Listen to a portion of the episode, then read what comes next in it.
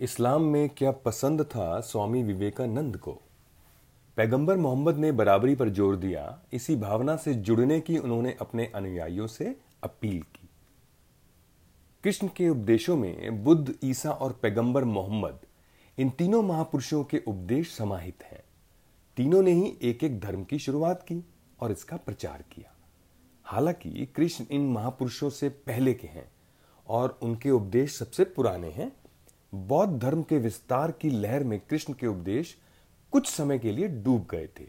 लेकिन आज कृष्ण की वाणी ही भारत की अपनी विशिष्ट वाणी है।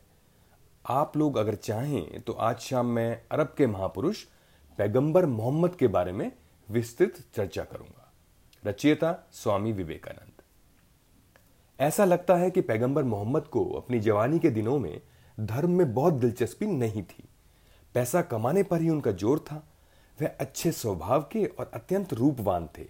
एक धनी विधवा इस युवक के प्रति आकर्षित हुई और उनसे शादी की। धरती के एक बड़े हिस्से में जब उनका आधिपत्य हुआ, तब उनसे रोम और फारस साम्राज्य भी प्रभावित हुए। उनकी एक से ज़्यादा पत्नियाँ थी। पत्नियों के बीच कौन उन्हें सबसे प्रिय है, यह पूछे जाने पर उन्होंने पहली पत्नी का ज़िक्र करते हुए कहा, उन्होंने ही सबसे पहले मुझ पर विश्वास किया, औरतों का मन विश्वासी होता है। आज़ादी हासिल करो, सब कुछ हासिल करो। लेकिन नारी चरित्र की इस खास खूबी को कभी गवाना नहीं। मूर्ति पूजा उपासना के नाम पर ढकोसला, अंधविश्वास, नरबली जैसी चीज़ें देखकर पैगंबर साहब का दिल दुखी हो उठा। ईसाइयों के हाथों यहूदी हीन बना दिए गए थे। दूसरी तरफ़ पैगंबर मोहम्मद के अपने हम वतनों के मुकाबले ईसाइयों का और भी पतन हो गया था।